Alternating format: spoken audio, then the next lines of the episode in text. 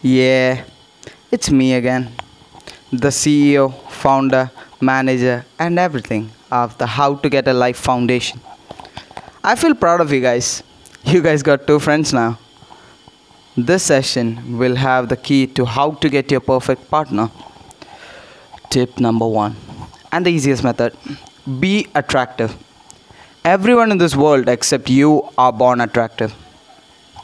You can apply whatever the fuck you want in your face, but you're fucking ugly. Let's now talk about an object that shows how beautiful you are. Mirror. This object shows how attractive you are. Note that attractiveness level is only to be judged by yourself. Don't show your face for someone else to judge, because you're ugly to everyone else other than you, my darling.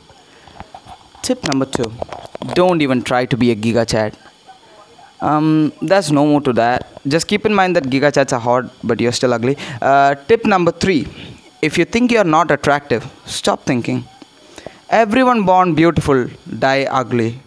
If you think you're ugly now, dude, I ain't coming to that funeral. And now, the most important tip.